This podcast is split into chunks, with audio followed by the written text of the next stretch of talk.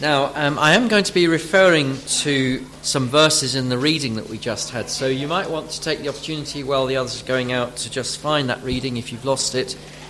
It's Acts chapter 2 and verse 22. Now, most of the Bibles we've got in front of us are these wider Bibles, which are ESV, and for those ones it's page 1081. Some of you might have a different translation in front of you, which will be a different page number, but um, for the ESV Bibles, it's 1081. Uh, and uh, I will just read again verses 22 and 23 of that, of that reading, the first two verses that I read before. So, Acts 2 and verse 22.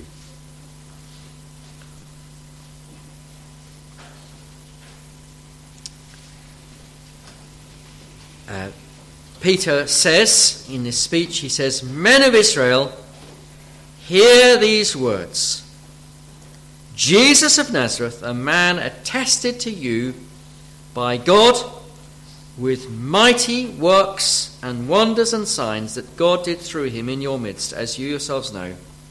This Jesus, delivered up according to the definite plan and foreknowledge of God, you crucified and killed by the hands of lawless men.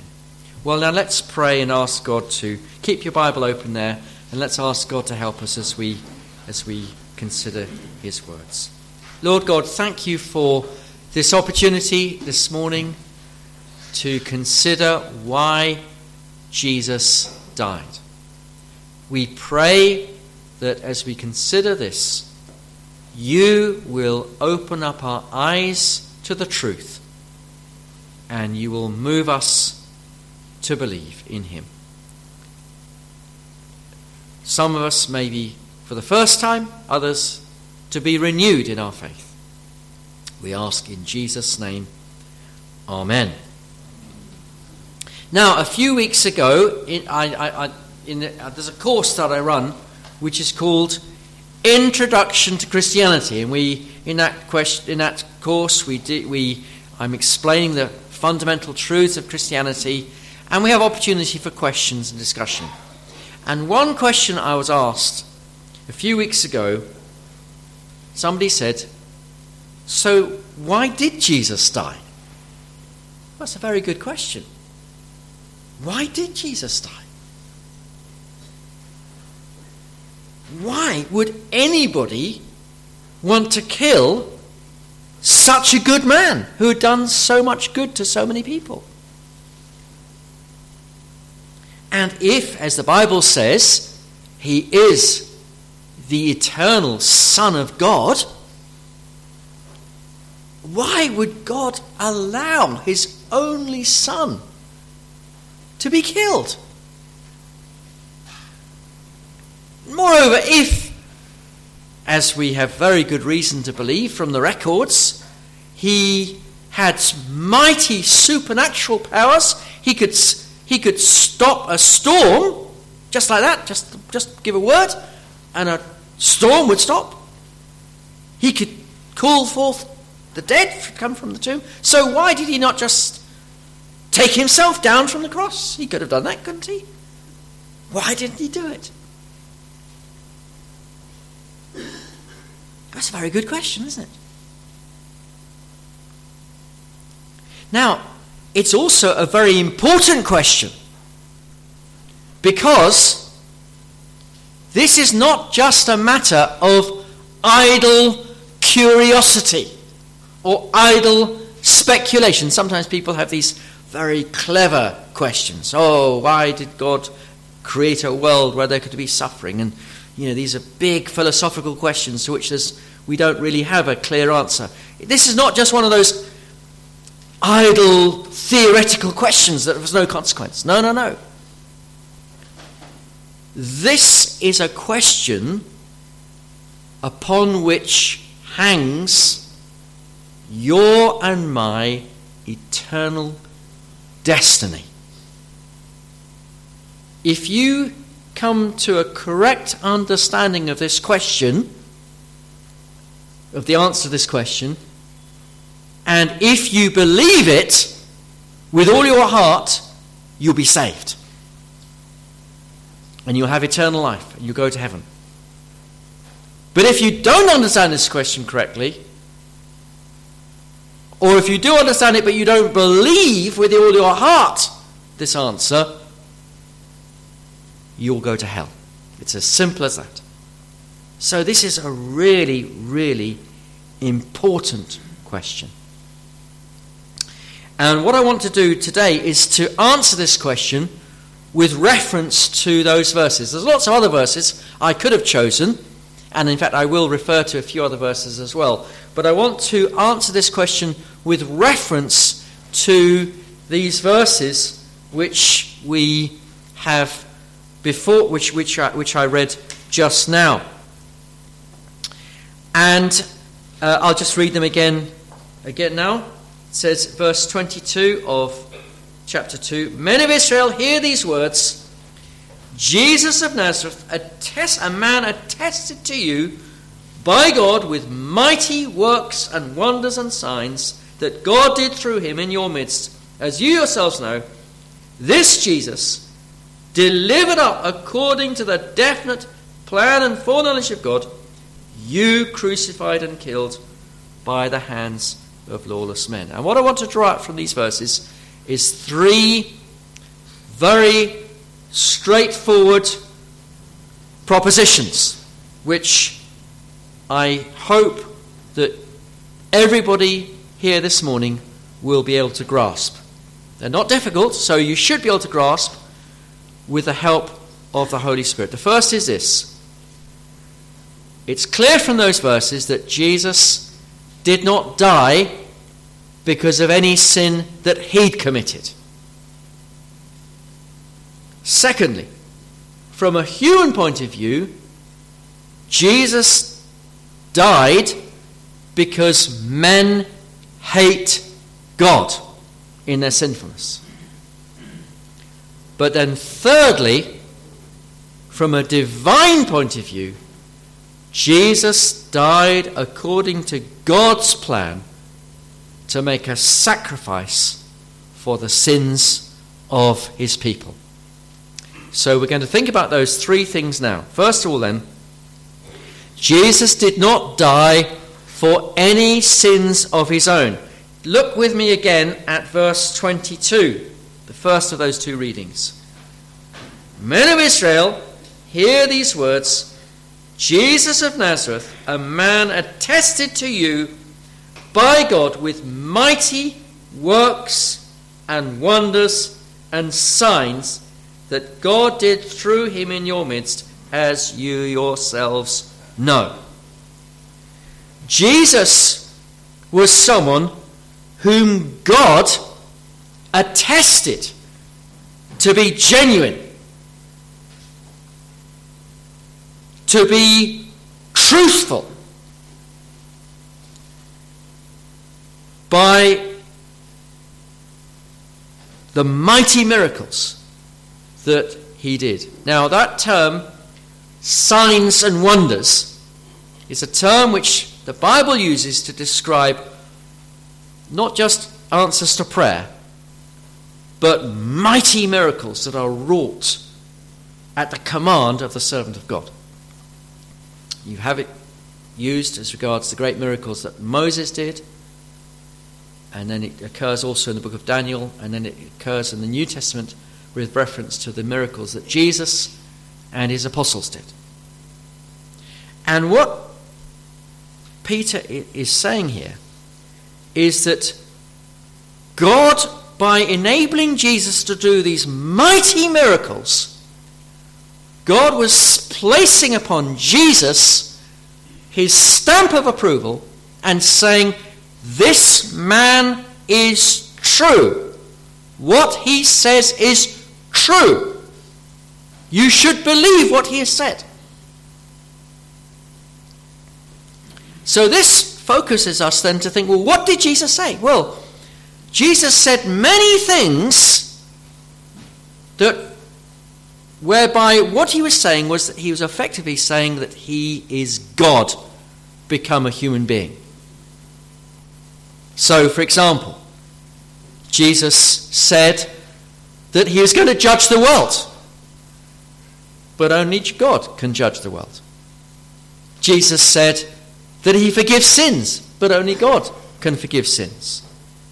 Jesus said that he would that he, Jesus, would give spiritual rest to all those who trust in him. But only God can give spiritual rest to people. He said that he is the way, is the source of, of salvation. He is the only one who can reveal God, the Father.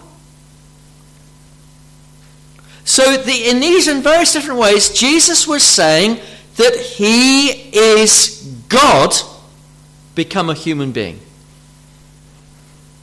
So, when God then proves that what Jesus said is true by enabling Jesus to do mighty miracles, he's saying, What this man has said is true, that he is my son, my eternal son. He is divine just as I am divine. And so Jesus did these mighty miracles. I'm sure many of us will know the stories. The eyewitness accounts of Jesus causing the blind to see,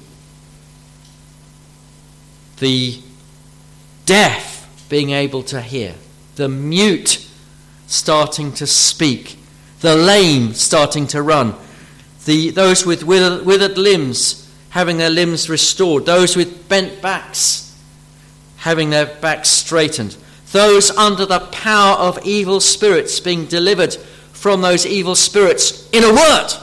He commands, and they that's quiet, and they come out. The hungry were fed, the dead were raised from the dead. The storm was stilled. If Jesus was a liar, none of those things would have happened. By the fact that these things happened, it shows that what he says is true, what he's, and, and that he really was God become a human being. Well, God doesn't sin. And Peter said about him, Peter lived with him for three years. Peter said about him in 1 Peter chapter 2, verse 22, he said about Jesus, He committed no sin, neither was deceit found in his mouth. When he reviled, he did not revile in return. When he suffered, he did not threaten, but he continued to entrusting himself to him who judges justly. Jesus never did anything wrong. He was never violent. He was never sexually immoral. He never stole anything. He was perfect in everything he said. He was never rude, never unkind, never untruthful, never proud, never boastful. And he was pure even in his thought life. He never did a lustful thought go through Jesus' mind. Never was he proud or bitter or self pitying. He perfectly trusted his heavenly Father and loved him and perfectly loved his fellow men, even when they treated him appallingly. And when on the cross he said, Father, forgive them, because they do not know what they are doing. So Jesus never did anything wrong. And this is very important because it means, as we'll come on to see, that when he died, he could die for the sins of others.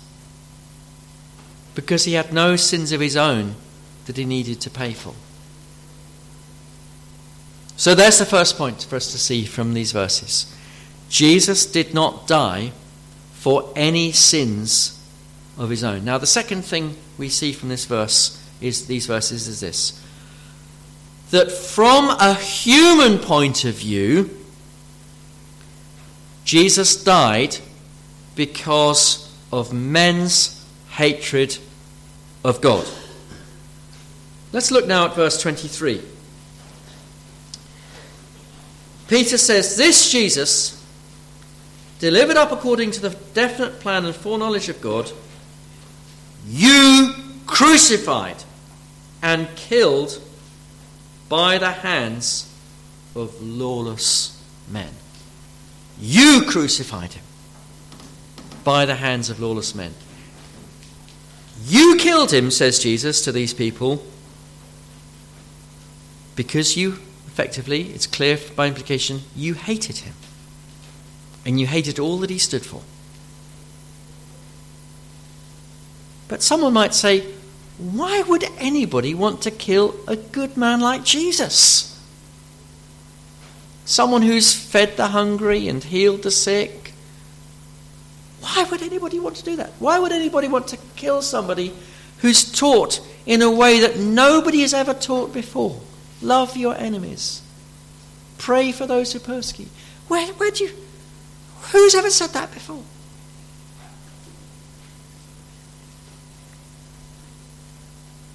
Well, the answer is that they hated him for the very reason that he was perfect. You see, if Jesus had been sinful like everybody else, they'd have said, well, yeah, well, that's fine. We're, we're, he'd have been their, their friend. They'd have taken his healings, fine. And they would have not done anything to him. They'd have welcomed him as a friend and been all chummy with him. But it was because he was so per- he was absolutely perfect and without any sin that they hated him. Because Jesus made people around him feel exceedingly uncomfortable. And the people who felt most uncomfortable around Jesus were the people who most thought that they were good. Because Jesus exposed their hypocrisy. And their pride did not like it.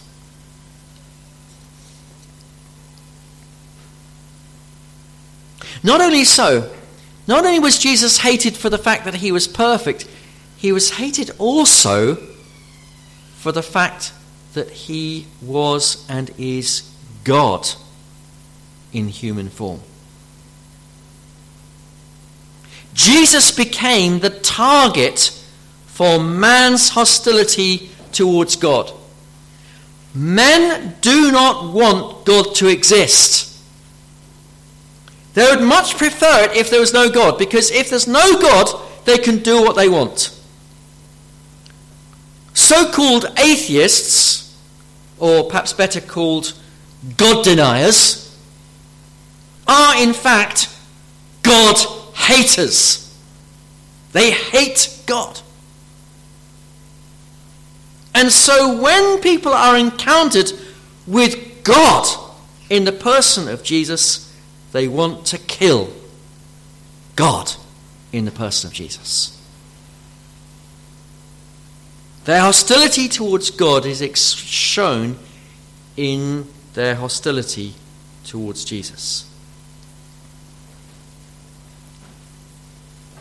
Given a chance to get their hands on God, men want to murder God.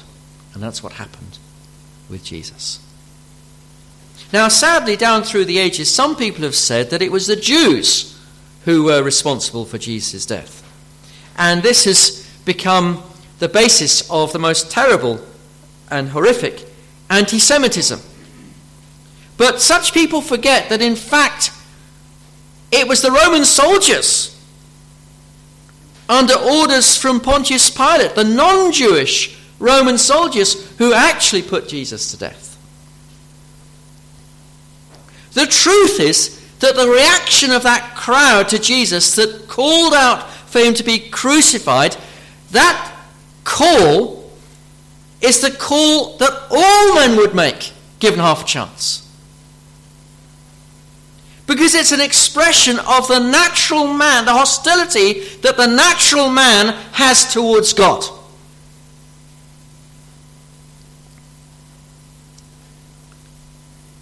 But for God's intervention in our lives, if you and I had been, on, been there on that morning when Pilate brought Jesus out in front of the crowd, we would have shouted, just like everybody else, Crucify him!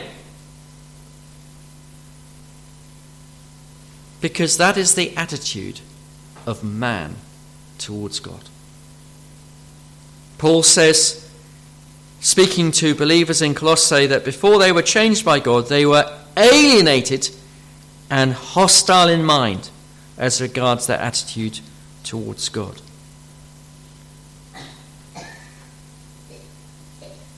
And so it can be truthfully said that not only did the people of Jesus' day kill Jesus, but there's a sense in which you and I killed him as well. Or we would have done if we'd had the opportunity.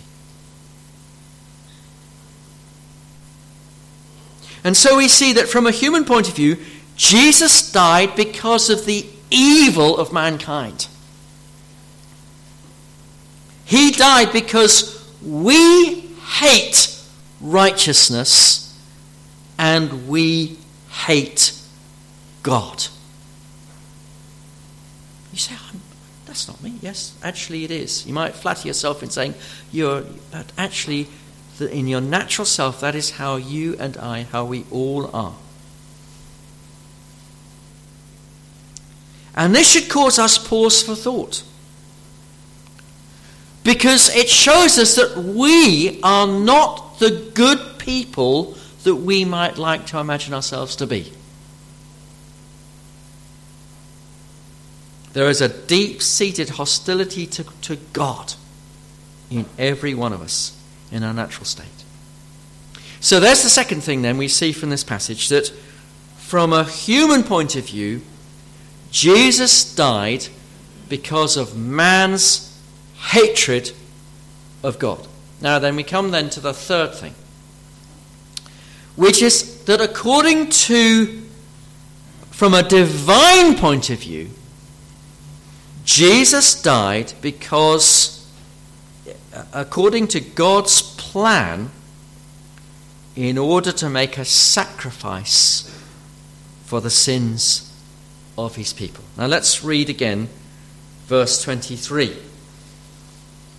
Peter says, This Jesus delivered up according to the definite plan and foreknowledge of God.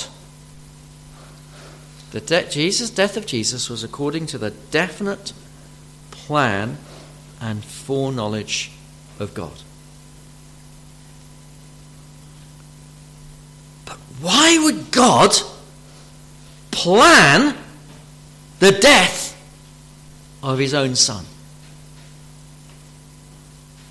Well, the answer is clear from Scripture that God the Father loves a vast number of those whom he has made with a special love and is determined that they should be saved from their sins and that they should come into relationship with Him.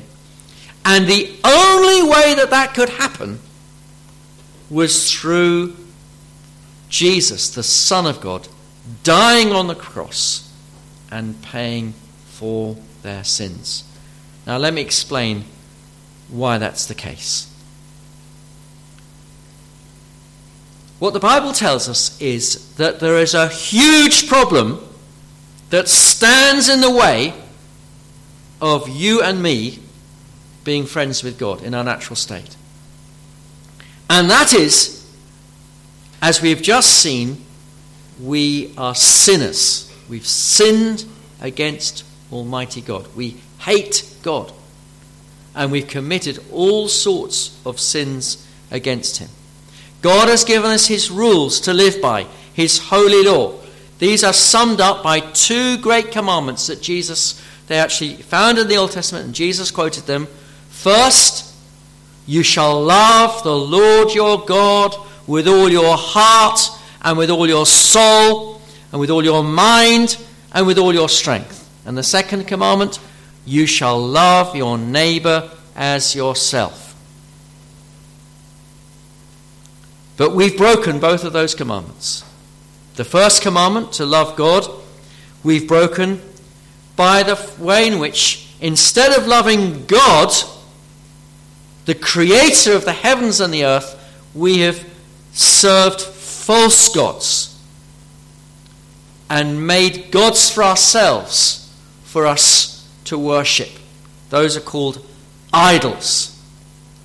Now, some people they worship religious idols. They, work, they make statues of Mary or even of Christ himself or of the, of the so called saints.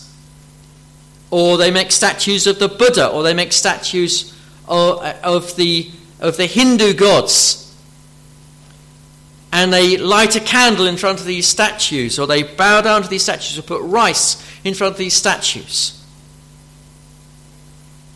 But most of us who are here in the West, we tend to worship non religious idols, secular idols, whether it be money, career, education, pleasure, family, sports teams, drugs, sex, alcohol, these different things that different people live for instead of God. Whatever we love in the place of God is an idol. But not only have we not loved God as we should have loved God, and probably many of us have completely ignored God in our lives, but also we've not loved our fellow man as we should have loved our fellow men. We've been selfish rude, violent, unkind, untruthful, proud, boastful, sexually immoral, dishonoring of our parents. And we've not loved other people in all sorts of many, many other different ways.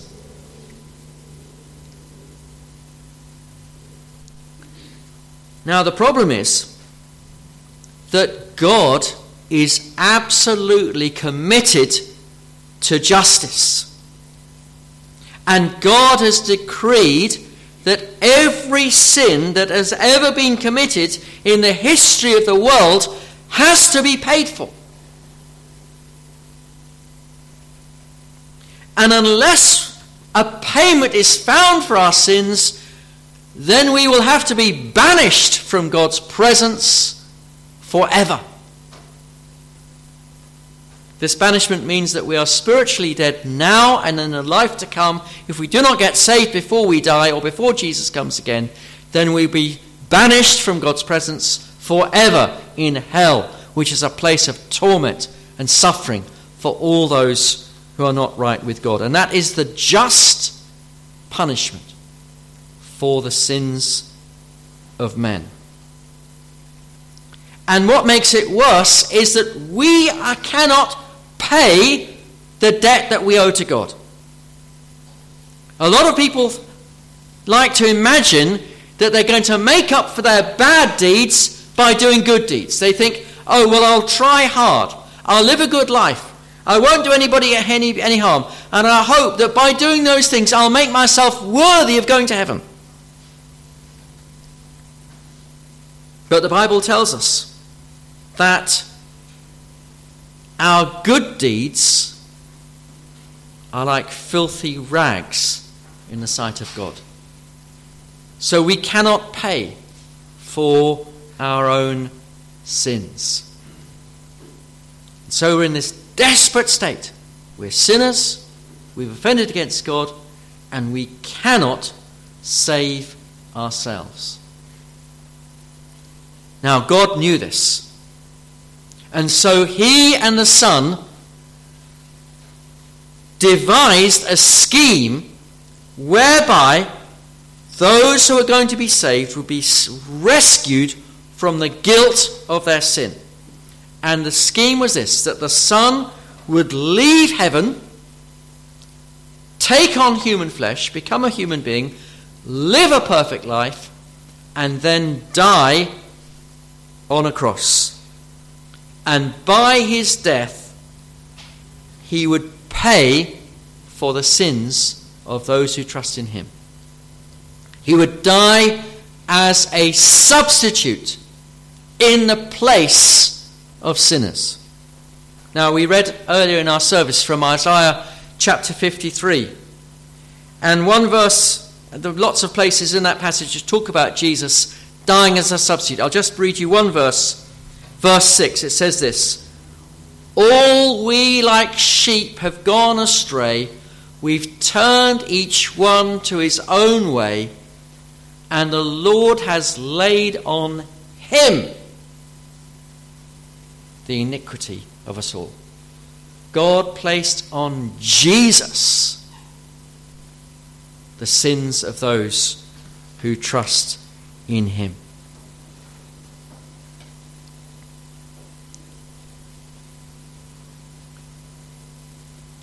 But somebody might say, but why did Jesus have to die for the sins of his people? Surely, cannot God, the Almighty God, can he just simply say, I forgive you? Just like that.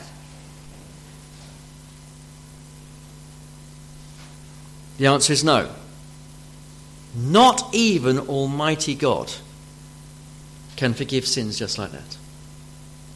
Because he has bound himself by his own moral law. And his own law says that sin has to be paid for. If God didn't keep his own rules, the whole world would be in complete and utter chaos. So God abided by his own rules, and he found a solution to our sin which kept the rules. And provided a payment, a sacrifice to pay for the debt of sin. Okay, said somebody, all right, I accept there has to be a sacrifice. But what about the animal sacrifice? Surely there could be animal sacrifices. That didn't weren't there animal sacrifices in the Old Testament? Surely they could pay. Why why would God allow his son to be killed? Well, the answer is this that animals cannot pay for sins. Animals just show that, that a payment is needed, but they don't provide the payment. Hebrews 10, verse 4 says, It is impossible for the blood of bulls and goats to take away sins. Animals can't save. So the truth is that the only person in the whole universe who was qualified to make that sacrifice for sins was Jesus. And he was qualified because, number one, he was human, had to be human who died. Number two, he was qualified because he was perfect. And number three, he was qualified because he's God become man. And those three things made him uniquely qualified to make that payment for sins. And because the blood that was shed was the blood of the God man, that blood had infinite and has infinite and eternal value to pay for the sins of all those who trust in him. And the great good news is that God has shown that He's accepted the sacrifice of Jesus by raising Him from the dead. And that demonstrates that God is satisfied with that sacrifice that Jesus made.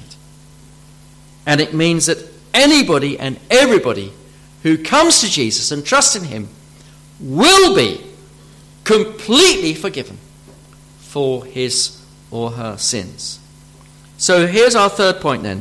From God's perspective, Jesus died according to God's plan as the way by which God could save those whom he was planning to save.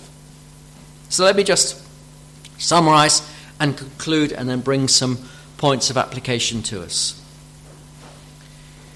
We've seen then this morning, number one, Jesus did not die for any sins that he committed because he is God become man, as proven and demonstrated by the great signs and wonders that he did. Number two, from a human point of view, Jesus died because men hate God. And then, from a th- thirdly, from a divine point of view, Jesus died in order to fulfill God's plan to make a sacrifice for the sins of his people. Well, as we draw things together, then, what applications should we make for ourselves? Let me just bring you three applications from what we've said, what we've seen this morning. First of all, we should be deeply ashamed of ourselves. Because what happened to Jesus is an indication of the hostility towards God and the hatred towards God that is in every one of us in our natural state. We would all have much preferred we would all much prefer God to be dead. We've all broken God's holy laws a countless number of times. We all deserve hell a million times over. So we should be appalled and ashamed at our terrible sin and our rebellion against God, every one of us.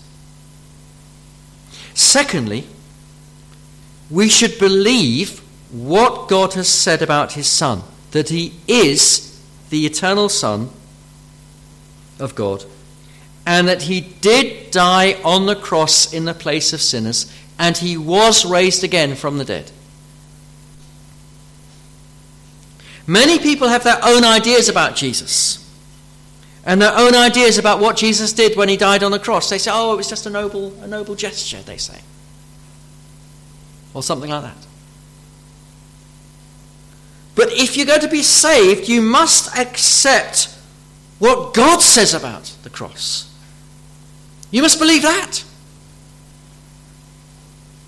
And what God says about his son. As long as we cling to our own ideas about the cross, we will never be saved. So we need to stop thinking according to our own thoughts and humbly accept what God has said that Jesus died according to God's plan to save his people from their sins. And then the third thing is this not only should we accept and believe these things, but we should trust ourselves fully to Christ and rely on Jesus to bring us to heaven.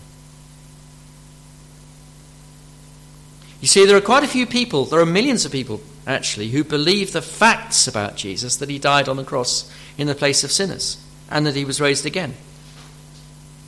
But they are still relying upon their own works and upon their own efforts to bring them to God. You say to somebody, Are you going to go to heaven when you die? They say, Oh, yes, I hope I'm going to go to heaven when you die. You say, Why do you think God will have you in heaven? They say, Well, I think I live a good life. I don't think I need do anybody any harm. I go to church on Sunday. I go to Mass, confession, whatever it is. I do my religious acts. I fast. I pray. I give money to the poor. You see what they're doing? They're relying upon themselves and upon what they can do. But as long as you rely upon yourself, you'll never be saved.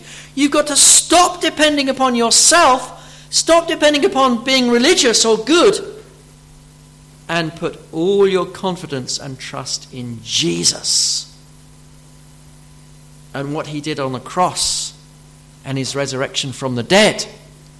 Rely on him to bring you to heaven. And the promise is that if you will do this, you will be saved.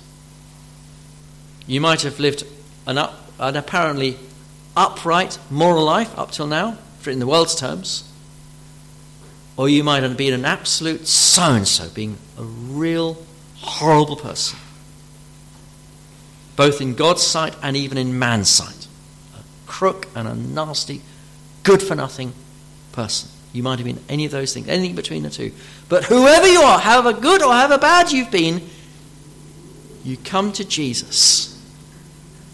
You trust in Jesus. And you will find your sins forgiven. You'll find peace with God. And you'll have a place in heaven. And I say to you, have you ever done that before? Have you ever come to Jesus? Have you ever trusted Jesus to save you? I'm not saying, do you believe in God? I'm sure most people here do believe in God. I'm not saying, do you go to church sometimes? Probably most people do. But have you trusted Jesus to be your Savior? Have you said, He's mine? He died for my sins. I'm relying on Him to bring me to heaven. If you've never done so, I urge you, do that today. Even right now, before we finish this meeting, take the opportunity to pray to Jesus and say, Jesus, please save me. Please give me eternal life. Forgive me my sins and give me eternal life. I want you to take me to heaven. Come to Him, trust Him to be your Savior. He will welcome, He'll gladly throw His arms around you if you'll do so. But come to Him, trust in Him. Well, we will have a few moments now to, to pray in the quietness. Before we sing our last hymn, because I think it's very important that we take the opportunity and we don't forget what we've heard. So I'd like to just have a few moments of quiet now. In the quietness, you can pray and ask God to save you. And I'm not going to call anybody out the front or get anybody to raise their hands. Don't worry. This is just simply between you and God. But I'd encourage you to take the opportunity now to seek the Lord and ask Him to save you from your sins. So we'll have a few moments of quiet and then we'll sing our final hymn.